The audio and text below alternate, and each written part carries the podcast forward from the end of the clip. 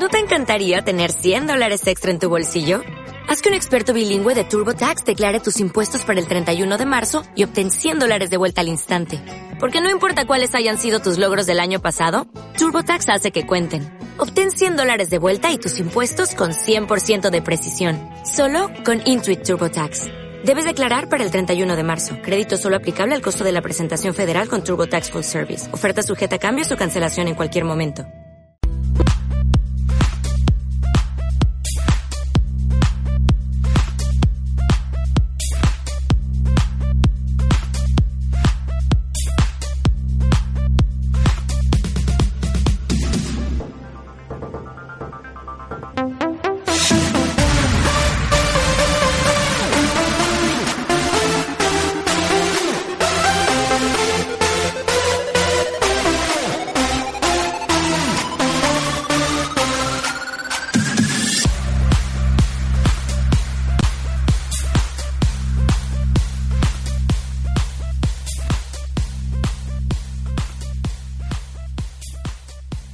Reconexión Claret, enlazando tu fe.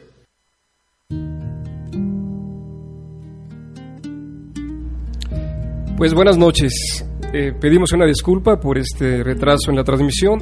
Como siempre, eh, no somos totalmente dueños de la parte técnica y hoy no podíamos iniciar. Buenas noches a todos, buenas noches aquí en cabina. Bego, Maru, buenas noches. Hola, buenas noches a todos. Y saludamos también de manera especial a Tania, Tania eh, Stephanie Álvarez Juárez, que nos acompaña justo para este programa. El, el tema del día de hoy, como lo habrán visto eh, anunciado en este día justamente, es Ecos del Coloquio Juvenil. Un, ju- un coloquio celebrado apenas el quince de junio, hace poco más, menos de tres semanas. Y el tema de este coloquio, como ha girado las otras versiones, es justamente religión y culturas eh, juveniles. Eh, este binomio que ya nos explicará nuestra invitada, en qué consiste, cómo son sus expresiones del mundo actual, en los jóvenes, en esta materia. Pero bueno, dejamos solamente planteado el tema y hoy tenemos también celebraciones, ¿verdad, Maru? Algo muy, muy, muy, muy especial que nos vamos a adelantar, a darles la sorpresa a nuestro auditorio, que celebramos doble cumpleaños. Así es, claro, así es. Exactamente, Bego, muchísimas felicidades. Gracias. Felicidades. Cumpleaños, el día pasado seas, mañana, pasado Bego mañana, cumple. Este, y así como el, este, el, los quince años de Rubí, están todos invitados a la barbacoa. Así es, todos están invitados. Aquí en la curia. Y apareció eh, van a hacer una en fiesta YouTube. A los claretianos. Luego bajamos el video, no se preocupen. Y bueno, el otro cumpleaños que será de Reinel, que también, tocayo tuyo, no podía quedarse atrás, el día ocho de julio. Este, también muchísimas felicidades, él está en cabina escuchándonos, pero bueno, también de manteles largos. Así sí. es. Felicidades. Gracias, gracias. Felicidades a los dos, que Dios les siga dando vida, salud y bueno, compromiso, compromiso con la vida que nos sigue dando Dios. Bueno, eh, vamos vamos a, a entrar un poco eh, un poco en tema. Eh, para más adelante daremos el currículum bien de nuestra invitada Tania, pero eh, Tania entró en contacto con nosotros justamente en un ámbito muy particular, ¿verdad, Tania? Que es justamente el templo de San Hipólito. Sí. Es un lugar emblemático que ya platicaremos un poco sobre esto, eh, un lugar de una expresión religiosa pues muy singular, esta devoción que, que está en crecimiento y que es tan característica de la Ciudad de México. Y además, nos lo explicará ya con detalle, pero bueno, tiene que ver también el ámbito físico, el espacio geográfico, donde está ubicado este templo. Ella incluso es especialista justamente eh, desde este ángulo de visión, ¿no? La etnografía o la geografía.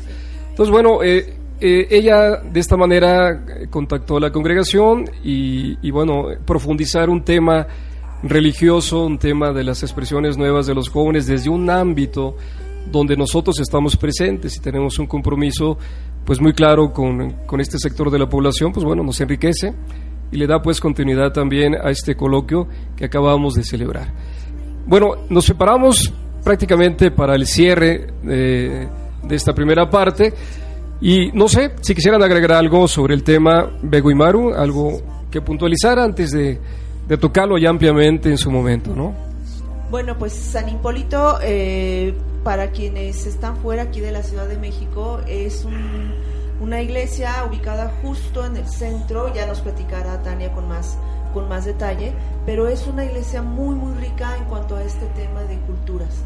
Este, bueno, la fecha principal de, eh, es que celebran ahí es el veintiocho de octubre, día de San Judas Tadeo, una de las devociones eh, muy muy amplias aquí en México. Y bueno, Tania ya nos platicará.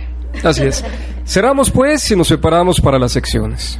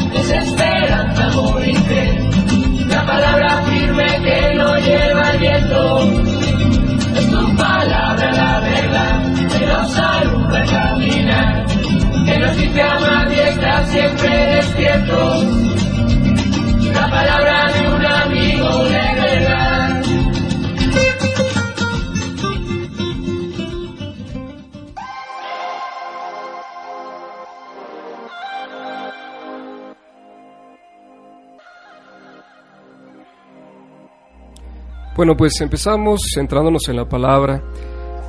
Ahora tomamos el domingo correspondiente al decimocuarto domingo del tiempo ordinario, que será este próximo siete de julio. Seguimos escuchando el Evangelio de San Lucas, ahora es el capítulo diez, versos del uno al doce, diecisiete a veinte. Estamos en una sección ampliada de este Evangelio. En aquel tiempo designó el Señor otros setenta y dos y los mandó delante de él de dos en dos, a todos los pueblos y lugares a donde pensaba ir él. Y les decía: la mies es abundante, los obreros pocos. Roguen pues al dueño de la mies que envíe obreros a su mies. Pónganse en camino. Miren que los envío como corderos en medio de lobos.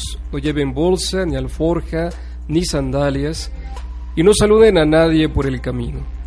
Cuando entren en una casa, digan primero: paz a esta casa. Y si allí hay gente de paz, descansará sobre ellos su paz, si no, volverá a ustedes. Quédense en la misma casa, comiendo y bebiendo de lo que tengan, porque el obrero merece su salario. No anden cambiando de casa en casa.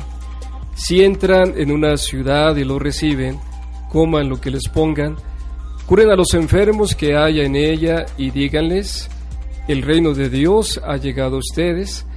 Pero si entran en una ciudad y no lo reciben, saliendo a sus plazas digan: hasta el polvo de su ciudad que se nos ha pegado a los pies, no lo sacudimos sobre ustedes.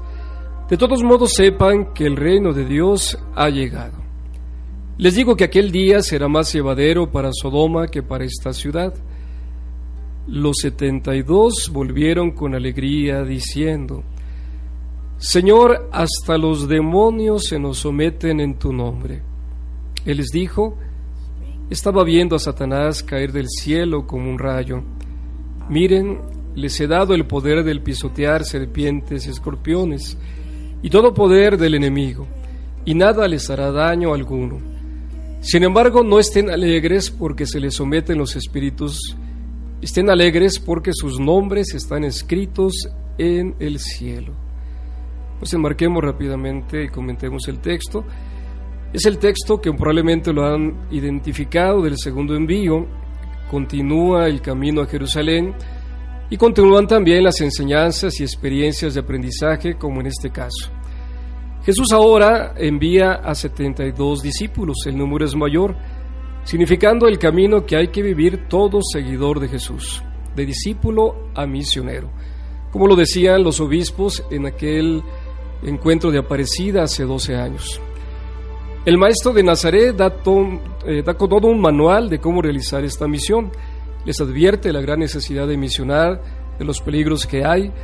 Los invita a no llevar demasiados recursos materiales y no creer en la fuerza del envío. Les deja claro que son portadores de paz y de alguna manera les pide que su misión sea estable, sin dar saltos de aquí para allá. Les aclara que su misión tiene el apoyo solidario de los destinatarios y finalmente les da criterios para actuar ante la aceptación o el rechazo. Pero también deja claro a los destinatarios de la misión cuál debe ser su actitud y las consecuencias de rechazar el mensaje de vida y de paz. Parece una advertencia fuerte de parte del anunciador de amor y de paz, que es Jesús, que busca romper la dureza del corazón con referencias al pasado desafortunado de la historia de Israel, confiando que el ser humano es capaz de aprender de lo negativo. Pero bueno, termino esta reflexión dejando esta pregunta. ¿Somos conscientes que la vocación cristiana se vive en esta doble dimensión? Se es primero discípulo, se aprende de Jesús, pero sabiendo que llega el momento de ser también misionero. Eso significa ser misionero, ser enviado y comunicar desde nuestras propias situaciones y condiciones el Evangelio. Tomar conciencia de esto es tomar conciencia de lo que implica la vocación cristiana. Bueno, dejo unos cuantos segundos. ¿Quieren comentar el texto o los comentarios mismos? Bueno, a mí me, me mueve y siempre me mueve, eh, soy discípulo o soy misionero. Yo creo que como que van a la par, eh, va uno aprendiendo a ser discípulo, más bien empieza por ser discípulo, pero Dios nos ilumina y empieza uno a ser misionero con errores y fallas, ¿no? Como todo, pero con ese sentido de, de seguir a Jesucristo. Claro. Sí, vamos, son procesos... Eh... Primero hay que seguir, ¿no?, para aprender, pero yo creo que en el camino se van dando así, un tanto circulares.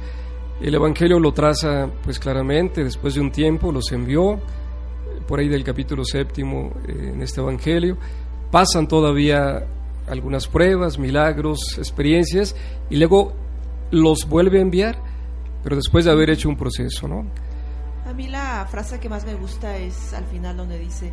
no se alegren tanto por por, eh, por el tema de, de sacar demonios ni nada, sino uh-huh. alégrense porque su nombre está escrito en los cielos, en claro. el cielo. Eso a mí me, me conmueve mucho, me, me sí. llena mucho. Sí. Es decir, no es no es tanto hacer bulla, ¿no?, de, de, de la actividad, claro. sino más bien disfrutar claro. todo todo el... Sí tiene que ver con la conciencia, ¿verdad? Eh, probablemente los poderes que le da Jesús en la misión a los apóstoles a lo mejor los podían hacerse sentirse demasiado seguros o poderosos, ¿no? Incluso vinieron diciendo hemos eh, sacado demonios, ¿no? Y probablemente la misión, lo que se vaya alcanzando, puede hacer que nos la creamos sí. y pensemos que la fuerza está en nosotros y no en la palabra, justamente en la fuerza de la palabra, ¿no? Sí, se, se, se pudiera uno a veces confundir, ¿no? Y no, no se trata de, de eso. Así es. No, y además algo importante que a mí me gusta, de dos en dos. Ajá. O sea, eso habla de que, de que tenemos que trabajar siempre que, en conjunto. Correcto, la misión es comunitaria, no es personal, ¿no? Y aprender a ser equipo, también tan importante. Eh, alguien va caminando, pero camina siempre de la mano del otro. Muy bien, cerramos aquí eh, estos comentarios y cerramos también la sección.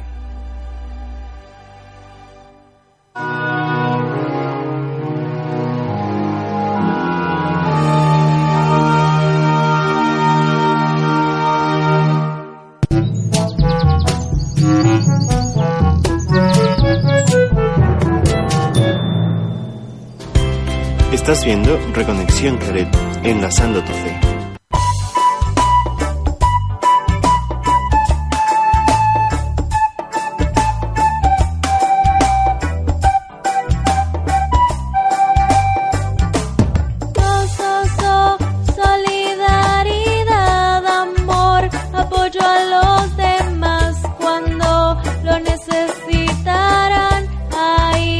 Siempre estarás para poderles ayudar.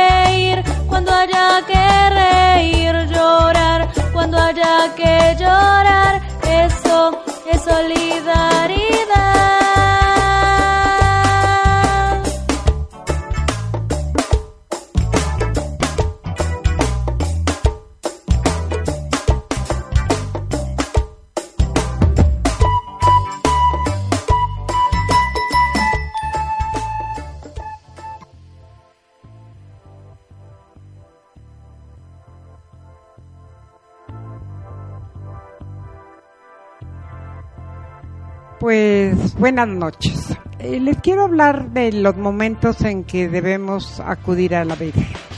Queridos jóvenes, el pasado veintinueve de junio fue la fiesta del Inmaculado Corazón de María, patrona y madre de los misionarios claretianos. A propósito de ella, encontré un artículo de Catholic Link muy adecuado acerca de los momentos especiales en que deberíamos salir corriendo a sus brazos. María, como la mejor de las madres, está siempre dispuesta a ayudarnos. Espera pacientemente nuestro llamado y acude de inmediato, tal como lo hacen nuestras madres, con los brazos abiertos y el corazón derretido de amor.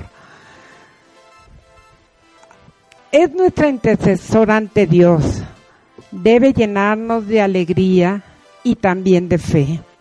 Ante sus ojos, somos como esos niños pequeños que se esconden tras las piernas de su mamá, rogando que les ayude o les dé una manita en determinada situación. El corazón de María experimentó toda clase de dolores y angustias. Por eso, no dudemos en acudir a ella cuando el sufrimiento llegue a nuestras vidas. No la olvidemos, no la dejemos a un lado. Dediquémosle todos los días un momento de oración, porque ella jamás nos abandona. Estas son algunas de las situaciones en que seguramente contaremos con su ayuda. Cuando te sientas triste y desesperado, no importa que haya causado tu tristeza, ella te consolará. Cuando debas de tomar una decisión importante, pídele consejo, háblale como le hablarías a un amigo. Cuando sientas ganas de pagar con la misma moneda, pídele que te llene de fortaleza y de paciencia, para no caer en el error de pagar con la misma moneda a quien te ha hecho daño. Cuando sientas miedo, sentir miedo es algo completamente natural. En esos momentos en los que el aire no parezca entrar a tus pulmones, piensa en María y acude a sus brazos. Cuando seas tentado, aunque sabemos que somos frágiles, es importante que nos esforcemos en no caer. Invoquemos a María. Pidámosle que nos dé la fuerza necesaria para saber decir no o para alejarnos de lo que nos tienta. Eh, aprovechando, chicos, eh, eh, la celebración del pasado sábado, que en algunos lugares se cambió para el lunes, eh, a mí me mueve mucho porque ya sabemos que hay mucha gente que critica a la Virgen, ¿no? Pero ella fue la madre de Dios y, y no es que ella sea un ídolo para nosotros. Eh, a mí me gustaría escuchar un poquito, ¿cuál es tu percepción, Tania? ¿De que critiquen a la Virgen? De la Virgen, sí. Ese tema. Eh, ¿Qué sectores específicamente? Porque existe un sector eh, de lo que la Iglesia Católica en algunas ocasiones llega a llamar los hermanos separados, ah, sí. eh, cristianos, etcétera, que no la aceptan y que, e inclusive de manera, lo puedo decir, de manera muy este, tajante, rechazan su presencia, su figura, cuestionan inclusive su virtud, ¿no? Que, que creo que es uno de los elementos que más ellos toman, ¿no? Y yo creo que es muy válido tener posturas entre las distintas manifestaciones de fe que se puedan dar. Lo que ya no creo que sea válido es un ataque de, de directo, eh, agresivo, porque eso realmente, pues, que invade ya la filosofía de vida de muchas personas, porque no solamente es una cuestión de de que es un modo de vida para muchos y, y un modo de actuar y un modo de creer. Sí, no, y también es un poquito el respetar, o sea, nosotros somos fieles devotos de la Virgen. Eh, sabemos que ella fue, independientemente de todo, una gran influencia como madre, como mujer. Entonces eso no lo podemos ignorar. Pero ya se me acabó el tiempo. Ya nos dieron tiempo extra, vamos a, ah, perfecto. a utilizarlo si hay me todavía algo que comentar. Si el padre René tiene alguna opinión, porque el Inmaculado Corazón de María para los claretianos bueno. es algo importantísimo. Cierto, sí, pero va, vamos, ya tenemos cierto retraso en el programa. Vamos a dejarlo así, simplemente eh, comentar que es patrona de la congregación y por eso la celebramos justamente después de la fiesta del Corazón de Jesús, que ahora se movió porque cayó en la fiesta de Pedro y Pablo, pero nosotros internamente la celebramos todavía el día sábado. Solo eso, vamos a, si te parece, Bego, vamos a cerrar, Así porque es, andamos un poco colgados del tiempo. Un ¿no? tema muy, muy interesante. Gracias.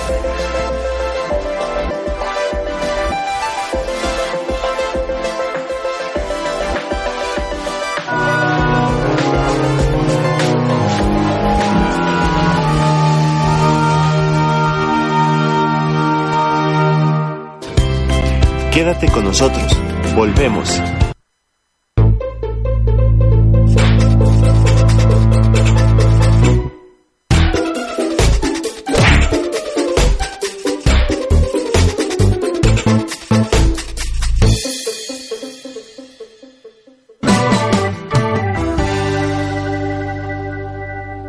Opiniones.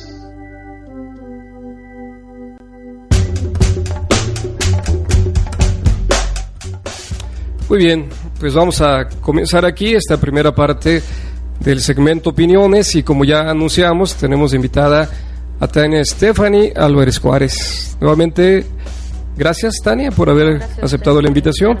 Y bueno, voy a dar rápidamente una semblanza de, de tu currículum. Eh, ella tiene la licenciatura obtenida en la Facultad de Ciencias, Filosofía y Letras, el Colegio de Geografía más específicamente, en la UNAM. Y también hizo la maestría en la Escuela del Instituto de Geografía en Ciudad Universitaria de la UNAM y está, es ya a punto de graduarse en un doctorado en la Escuela del Instituto de Geografía también de la UNAM. En octubre esperamos pues eh, celebrar ese doctorado obtenido. Todos estos años que han supuesto de trabajo para ti, Tania.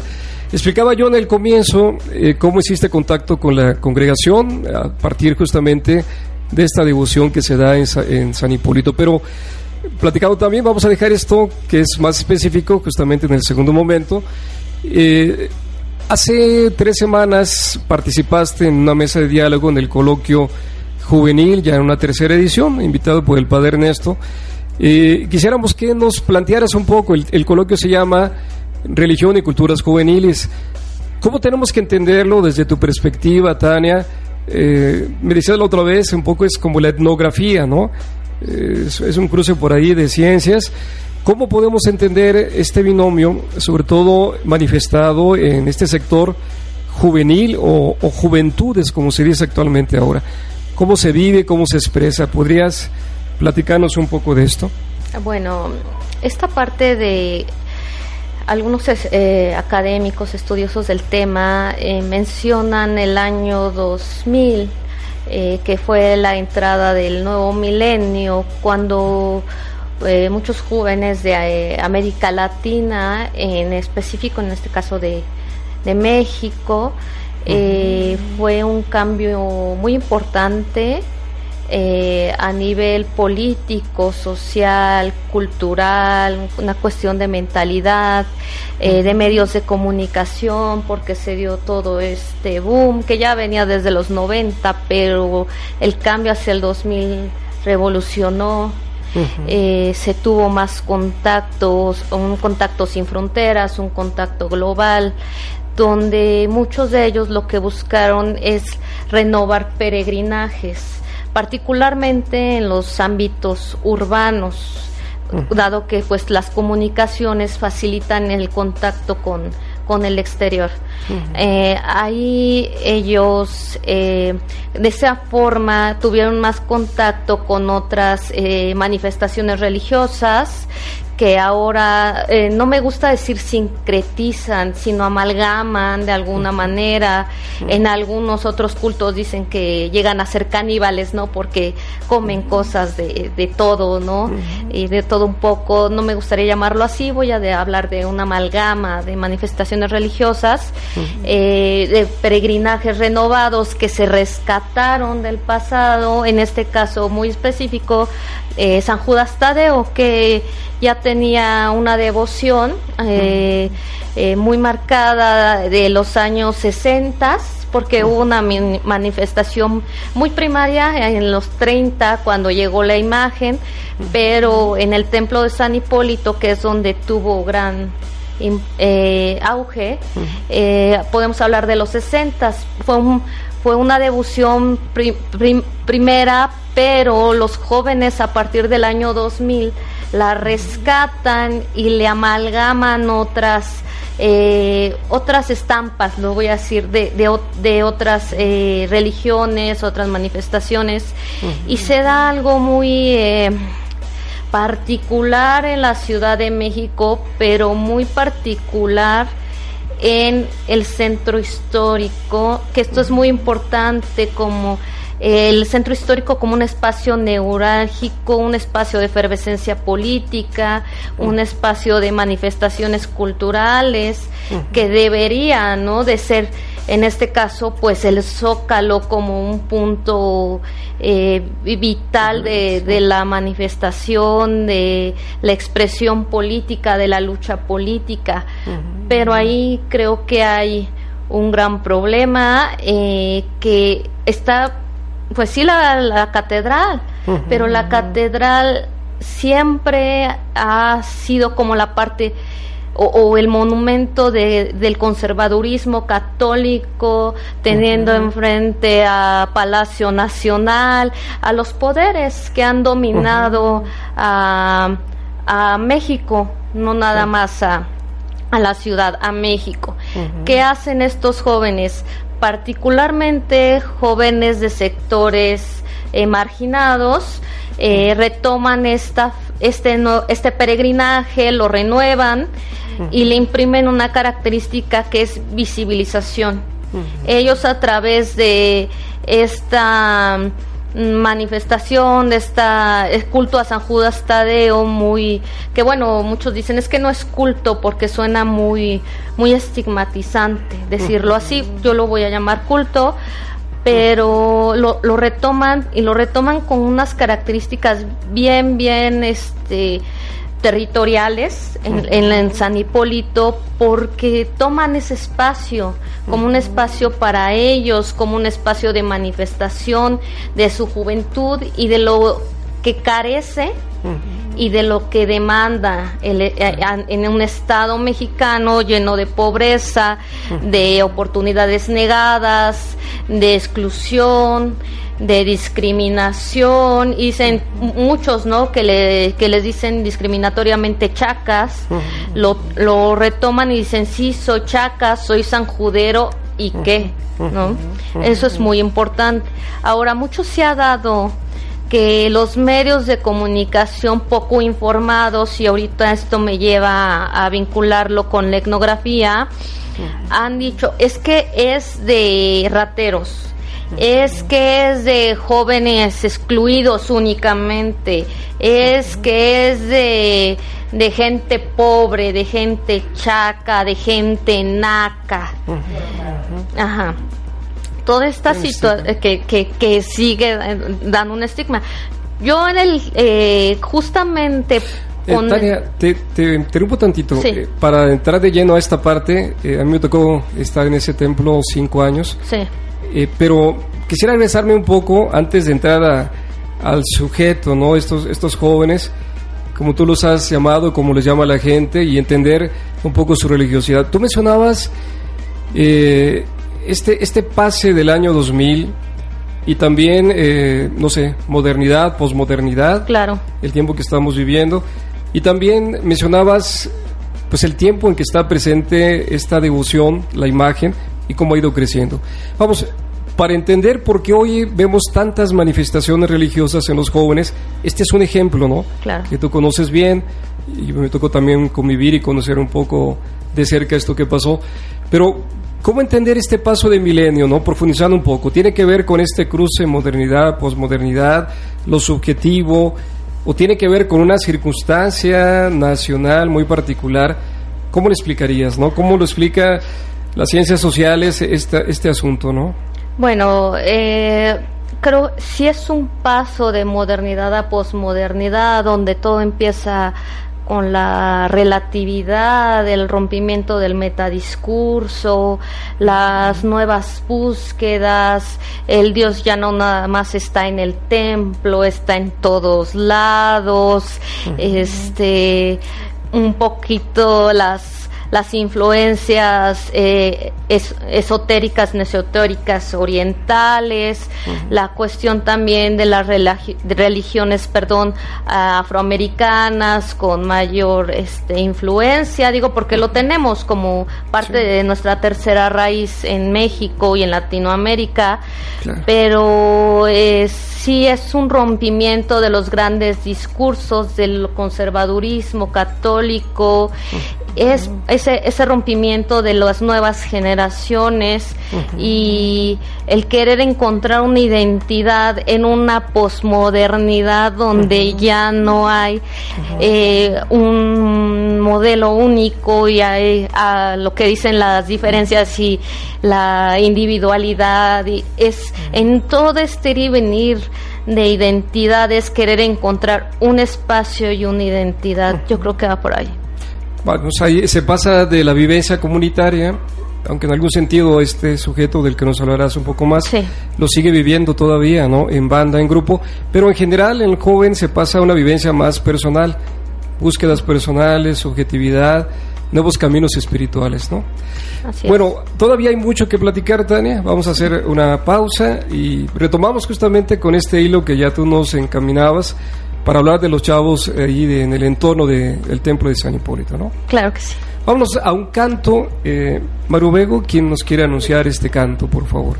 Ah, se llama Nuestra Voz No Se Esconde. Es de...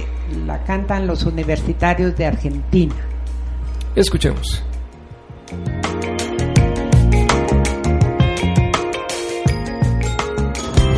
No te desconectes, en un momento más volvemos.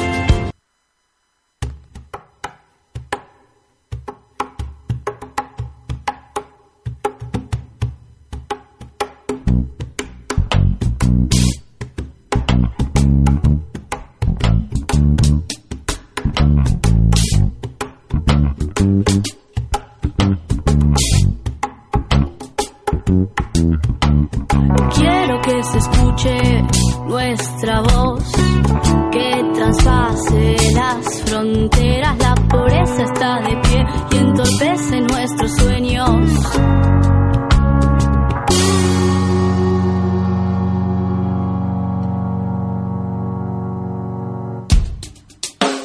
No pienso morir como nací, ni ser uno más del montón.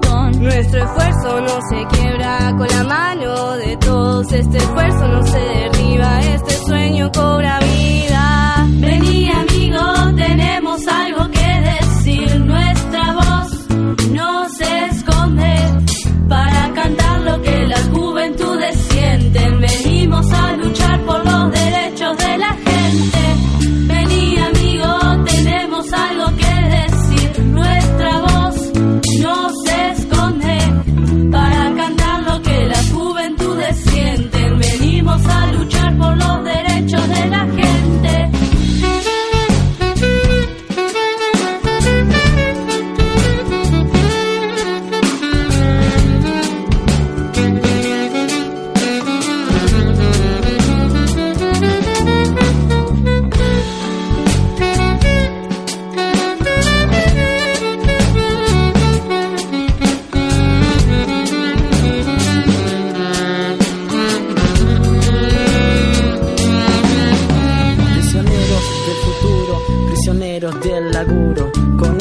condiciones, la vida se termina y el futuro está a la vuelta de la esquina, y el futuro está a la vuelta de la esquina. La vida es un juego de ajedrez, hay que moverse con mucha inteligencia, y en un mundo de violencia tenemos la esperanza que los jóvenes podemos transformar.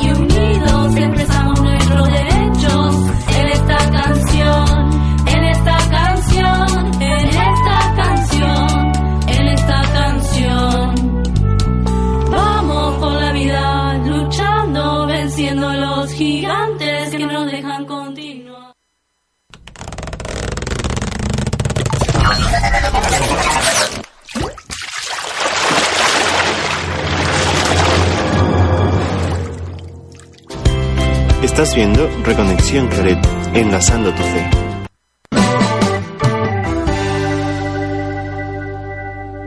Opiniones.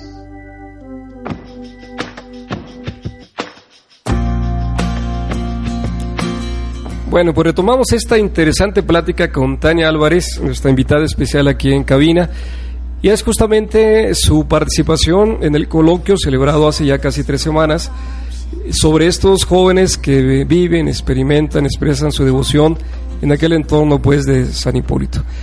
Eh, nos platicabas, Tania, eh, lo que significaba el entorno, ¿no? Eh, lo, el simbolismo de la ciudad en aquel primero y segundo cuadro. Adelante, Tania, por favor. Sí, pues esta parte, como lo, lo bueno, lo retomo de, de este el Zócalo como, como un espacio que debería ser de manifestación del eh, popular.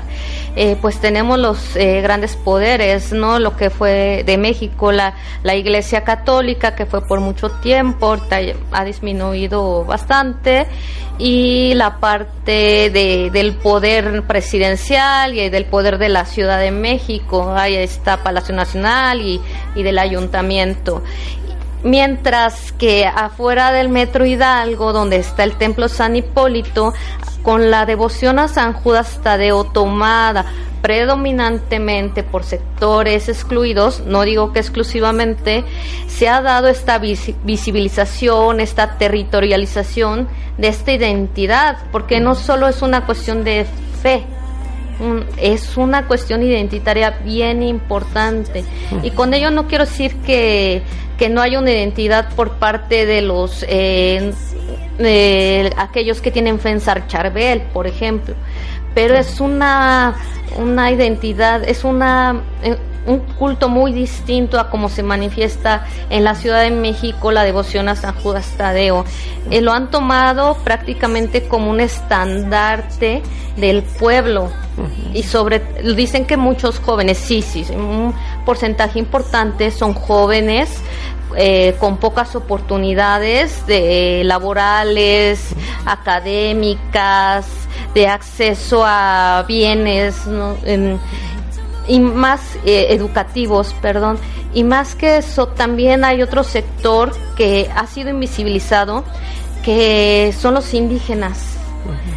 He notado una presencia indígena muy importante, particularmente Mazahuas, Sinagua, eh, ahí en, en, en el templo de San Hipólito, e inclusive de primera generación con su hijo, que le dicen generación, bueno, niños, eh, uno punto cinco, eh, que llegan en, con su vestimenta este, propia de su etnia, y llegan ahí, ¿por qué? Porque sienten inclusión, porque se, siente par, se sienten parte de ese grupo eh, rechazado por una mayoría social. Y me lo comentaban ellos, nosotros nos escupen, eh, los indígenas me, dejaron, me, me llegaron a decir, nos escupen en la calle, nos gritan indios, se burlan de nuestro idioma, porque es un idioma, este, se burlan de nuestras faldas, cuando nosotros somos los verdaderos mexicanos, y eso es totalmente cierto. Porque la gente, ah, mira qué bonita artesanía, amo México, pero niegan su origen. Entonces eso es bien importante, y que además estos jóvenes rezagados, por decirlo así, no lo quiero decir de manera grosera, eh, son también parte de esa larga historia de migrantes, de hijos de migrantes que llegaron de los otros estados de la República Mexicana a vivir en suelo barato de la Ciudad de México, cuando esto se urbanizó y se hizo la, toda la zona conurbada. Entonces nos gusta negarlos, pero ellos siempre van a encontrar la manera de visibilizarse. Y San Judas Tadeo, si bien es una expresión de fe, también es una expresión de poder, de frontera, de visibilización, de territorio, y es donde yo encontré la parte interesante. Y más allá de hacer un reportaje de diez minutos que anuncia que el santo de los delincuentes o el santo de los policías, que les dicen sí. Judas, sí. Eh, además en un gravísimo error, ¿no?, de, de confundir a San Judas Tadeo con Judas Iscariote, sí. eh, El trabajo etnográfico que hice durante cuatro años en el templo de San Hipólito, o sea, involucrarme en la comunidad, hacer entrevistas a profundidad, ir todos los veintiocho de mes, ir a distintos horarios, eh, me permitió identificar que no solamente son jóvenes, jóvenes, son señoras, son señores, son niños, son amas de casa, son este indígenas. ¿Y qué, qué sucede? Que sí tienen un común denominador, que es ser sectores bajos eh, económicamente hablando, y sectores excluidos. Claro. Vamos, eh, lo dijiste hace ratito, eh, se le conoce a San Judas, y la pregunta venía con frecuencia, ¿por qué se le adjudica esta, esta fuerza en las causas perdidas, en las causas más necesitadas, ¿no? Y no hay una respuesta tan clara, ¿no?, en la historia devocional de San Judas, pero de que conectan ellos, eh, sin duda que conectan, ¿no? Vamos, quisieras hablarnos, Tania, de las expresiones que tiene, sobre todo los jóvenes, eh, en esta en esta conformación, pues, de su de su nueva religión o expresiones religiosas. Eh, ¿Cómo lo viven? ¿Qué, qué captaste en este tiempo? ¿De qué manera expresan su fe? Ya nos hablabas del significado del espacio, ¿no?, reapropiarse un espacio, etcétera. Pero ¿cómo lo viven? Y también desde el punto de vista nuestro, vamos, a, hay cosas que purificar, ¿no? Pues, hay... perdón, que lo sí, eh, sí. interrumpa. Eh, esta parte, creo que hay que ir mucho a la historia. No hay presente sin historia, no se puede entender ninguna expresión cultural presente si no nos vamos para atrás. Eh... Históricamente, el, el culto a, a San Judas Tadeo en Latinoamérica, quiero recalcar, ha sido de migrantes, de, de sexoservidoras, de gente en situación de calle, sí, de las causas este, desesperadas. Eh, ¿Qué sucede? Ya yéndonos más poquito a contexto por el tiempo, al contexto actual, a partir del año dos mil ocho hacia el dos mil doce hubo una efervescencia del culto con unas características muy, muy, ¿cómo llamarlo?, fuertes para la, la, los principios, eh, la Iglesia Católica, muy de rompimiento. Hablábamos justamente de estos rompimientos, de los grandes discursos, de la cuestión de la, la renovación. Eh, esta parte me refiero cuando más surgió el reggaetoneo, el perreo en estos años, del dos mil ocho al dos mil doce, donde sí hubo un sector, eh, pues sí, muy eh, enfocada a las cuestiones del margen de la ley, eh, cuestiones con vinculación de la Santa Muerte, Malverde, es eh, la cuestión de, de los chacas, ¿no?, que así le dicen, a para que no sepa que, que estén en otros países, se eh, les dice así a unos eh, a los jóvenes que se eh, pelan totalmente la cabeza, que se pintan el cabello absolutamente rubio cuando el color de piel es morena, eh, eh, cuando visten de pantalones o bermudas, playeras eh, muy aguadas con marcas, eh, pues eh, playeras que no son originales, evidentemente, eh, pero nos tenis eh, muy brillosos, gorras, cadenas de San Judas Tadeo, de la Santa Muerte, muy llamativas. Y es justamente eh, este, a partir de decirle chaca, es algo muy discriminatorio porque hace énfasis en el color de su piel y en el estrato socioeconómico de, al cual pertenecen. Uh-huh. eh, e inclusive aquí en México la palabra chaca ha desplazado a lo que es el naco. Uh-huh. ¿No? Que el naco se le dice a la persona que tiene orígenes indígenas, que es de color de piel morena, que es pobre, eh, una serie de, de señalamientos fuertemente eh, discriminatorios. Uh-huh. y, y aquí estos jóvenes empiezan a, a tomar poder, en, lo voy a decir, no me gusta ya porque todo el mundo lo menciona, eh, presentan un empoderamiento de su identidad como jóvenes excluidos. Uh-huh. Y San Judas Tadeo, por lo menos aquí en la Ciudad de México, tomó un papel muy importante. Uh-huh. Al igual que eh, la que la Iglesia Católica no me acepta que le diga santa, que la muerte. Uh-huh. este Y, y, y a partir de ello ellos toman sus manifestaciones culturales, e inclusive usted lo mencionaba, esta cuestión de perrear al lado de la iglesia, ¿no?, que es en Plaza Zarco, eh, que es bailar reggaetón, que es tener movimientos sexuales eh, muy evidentes, que asemejan a la, a la cuestión del coito, de la relación sexual, frente a la iglesia, lo sí. que antes no se podía ver. Sí. Eh, ¿Por qué? Porque no solo habla de una manifestación de fe, sino de lo que necesitaban en, en el, ellos como jóvenes, lo que demandan al Estado mexicano, correcto, que es la libertad de expresión, la visibilización, el uh-huh. espacio uh-huh. y la lucha pues con la con la policía que los quería reprimir, ¿no? Sí, así es. Mira, desafortunadamente eh, se terminó el tiempo, pero vamos simplemente de, de dejarlo de esta manera. Eh, son expresiones como en este sector, este grupo tan particular, como de otros sectores, otras juventudes, y la religión tiene que ser un elemento importante, ¿no? O sea, tiene que buscarles, darle identidad, proyección social, aunque hoy se dice que la religión, en la mayoría de los jóvenes, se vive hacia el interno. Aquí parece que están buscando una vivencia comunitaria, ¿no? Entonces, bueno, creo que sí es un caso muy particular. Te agradecemos, Tania. Gracias. Vamos a, a cerrar este momento y ojalá que haya oportunidad más adelante de poder retomarlo. Gracias. Muchas gracias.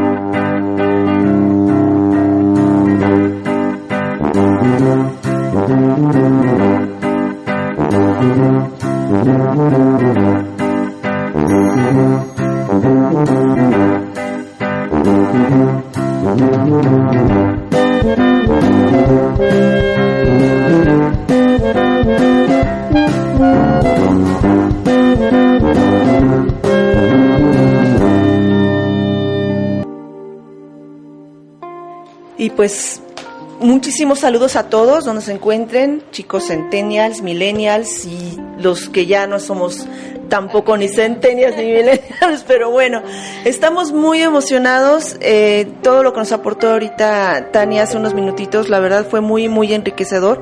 Para mí en lo personal, pues sí aporta mucha información que, que yo desconocía, pero algo también importante para todas las generaciones es que ya nos vamos de vacaciones. Terminan las clases de C E P, de UNAM, bueno, de universidad y demás. Y bueno, casi todos estamos ya de vacaciones a descansar y pues con un reencuentro, ¿no? En, con esta, con esta paz interior que todos anhelamos. Como ese gran regalo que Jesús nos dio, la paz os dejo, y que también es parte del Evangelio del día del próximo domingo. Reencontrar esa paz interior es fundamental para nuestro bienestar y felicidad. De vez en cuando es imprescindible relajarse un poco y, bueno, tomar una pausa para reordenar nuestras prioridades. Es un cambio que en realidad vale la pena.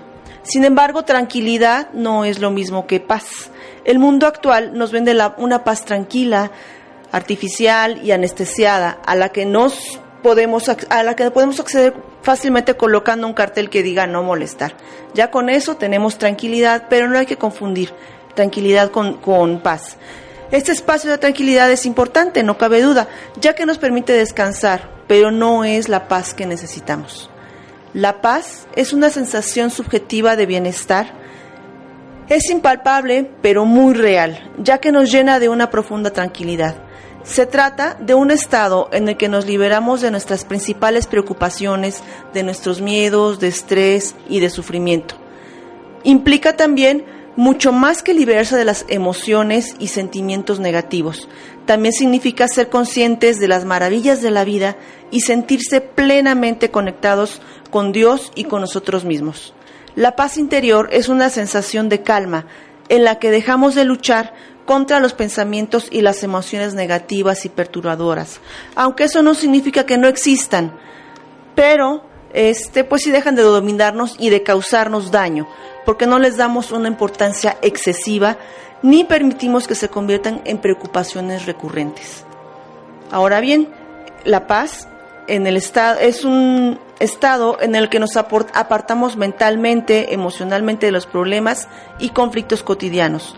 Asumimos esta actitud de bienestar al tiempo de disfrutar de la serenidad. La paz interior no es algo que se encuentra a lo largo del camino por casualidad. Es una decisión personal, es algo que construimos de manera consciente, poniendo en práctica comportamientos y pensamientos que nos conducen a la serenidad. Mm, hay un mensaje por ahí de Lao Tse que dice: si te sientes deprimido, estás viviendo en el pasado. Si te sientes ansioso, estás viviendo en el futuro. Si te sientes en paz, estás viviendo en el presente. Toda esta información la tomamos de El Rincón de la Psicología, de la locutora Adriana Gómez Vega. Yo les deseo a todos, en realidad, muy felices vacaciones, tranquilidad, pero sobre todo paz. Y como habíamos hemos, hemos platicado en otras ocasiones, pues la paz implica muchísimas, muchísimas cosas. Paz, paz espiritual, paz, serenidad, tranquilidad, pero también aporta eh, o también implica eh, paz económica, paz este financiera, paz con los hermanos y bueno, pues yo les deseo paz también. Felices vacaciones a todos. Felices vacaciones. Quiero, quiero comentar la, la paz en sentido bíblico. Ajá. Es el saludo de resurrección, ¿no? Y, y tiene una referencia del Antiguo Testamento, paz. No solamente ausencia de guerra, sino cúmulo de bendiciones. Entonces, alguien le dices, la paz esté contigo, ten paz en este sentido, y le deseas lo, lo mejor, más grande que puedas tener, ¿no? Y también en el Evangelio, ¿no? Decía, eh, a donde vayan, a donde lleguen, deseen la paz, ¿no? Y portadores de paz, exactamente. exactamente. Pero entonces, también decía, quien sea digno de esa paz, quien la acepte, la va a recibir. Quien no, pues la puede rechazar, ¿no? Así es. El Papa Francisco lo conocen como el eh, mensajero de paz y misericordia. se ha adjudicado este mensaje, ¿no? No solamente es una palabra, sino es, es un don que entregar, que ofrecer, ¿no? No, es un regalo magnífico, la verdad. Sí, sí, sí. No, definitivamente. Bueno, pues muchísimas gracias.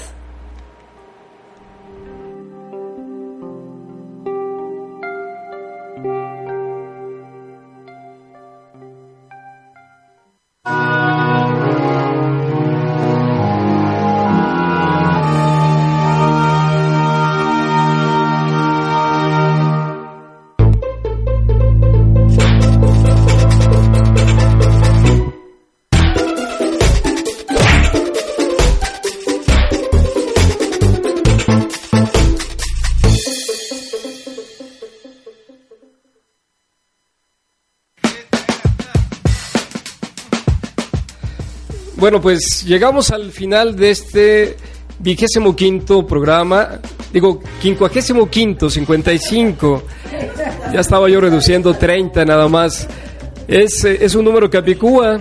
Hoy estamos con la simbología de los números, hoy también celebran en terminación en ocho aquí nuestra querida Mago y Reinel, este, Bego y Reinel, y bueno, pues hoy, hoy terminamos este programa cincuenta y cinco. Vamos a agradecer a aquellos que a pesar de estas fallas técnicas del comienzo nos han seguido en las redes sociales. Y bueno, pues adelante, adelante por favor, Maru. Gracias. Un saludo muy especial a todo el equipo de Nuestra Señora de la Esperanza, de la parroquia de Nuestra Señora de la Esperanza. Muchísimos saludos. Um, Elvia Benítez, bien puntual. Aura Azul, también en el oriente de la ciudad, que nos escucha. Yesenia Vilés, que también nos pasó por unos tips aquí en, en los chats. En este instante está entrando Rosario Betancourt, también gracias por compartir. eh, Omar C M F, que también sí, nos nos manda muchísimas felicitaciones, este, en especial un, un reconocimiento estudiante, a Tania. Omar es estudiante de teología, pero pertenece a la provincia de Estados Unidos, pero es mexicano, ¿no? Ah. Está con nosotros en esta experiencia, ¿no? Pues muchísimas gracias, Omar. eh, Verónica Costa, también muchísimos saludos. Rosy Ángel Sánchez Ramírez, muchísimos abrazos. Ella, también. Ella es de la cabina de Aguascalientes, Aguascalientes. Ah, de Cristo en Línea, ¿no?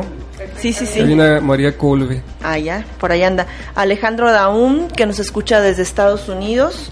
Y Florencia Herrera desde Las Vegas. Espero que no, desde el casino. Sí hay señal, bueno, creo que y si no, también, señal. También, ahí ponnos, por favor.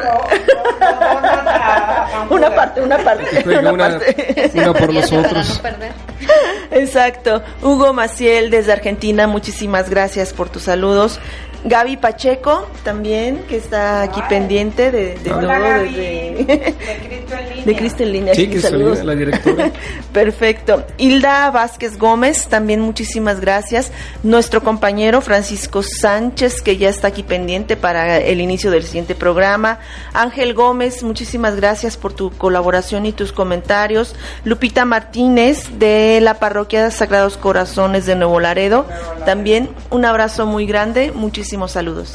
Y además de agradecer a aquellos que nos han acompañado esta hora, pues agradecemos a las plataformas, a Cristo en Línea, tanto en el streaming como en, en su página de Facebook. Eh, agradecemos también a Radio Claridad América, esta estación hermana claretiana que transmite desde Chicago y que nos transmite también. Y bueno, a esta plataforma de la parroquia ya mencionada, Nuestra Señora de la Esperanza, que también ahí nos conectamos. Bueno, eh, Tania, ¿quieres hacer alguna...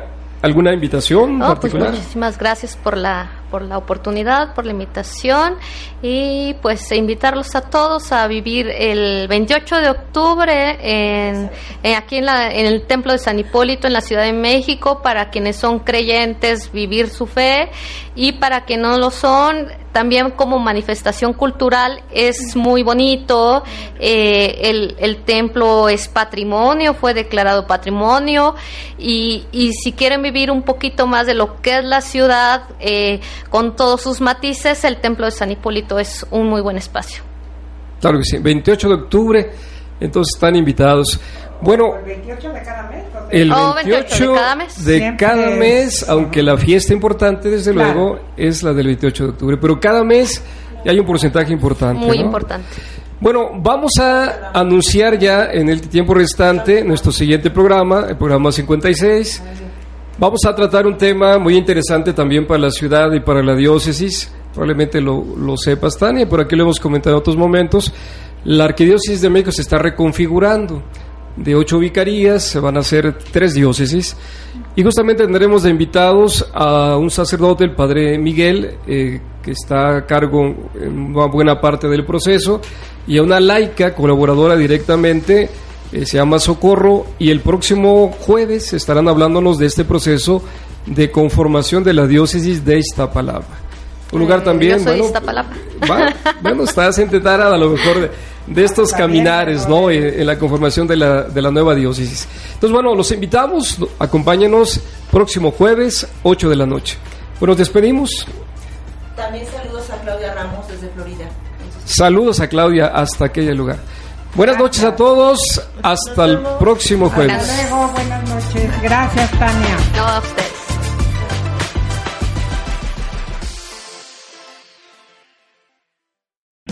O'Reilly Auto Parts puede ayudarte a encontrar un taller mecánico cerca de ti. Para más información, llama a tu tienda O'Reilly Auto Parts o visita O'Reilly Auto punto com. Oh, oh.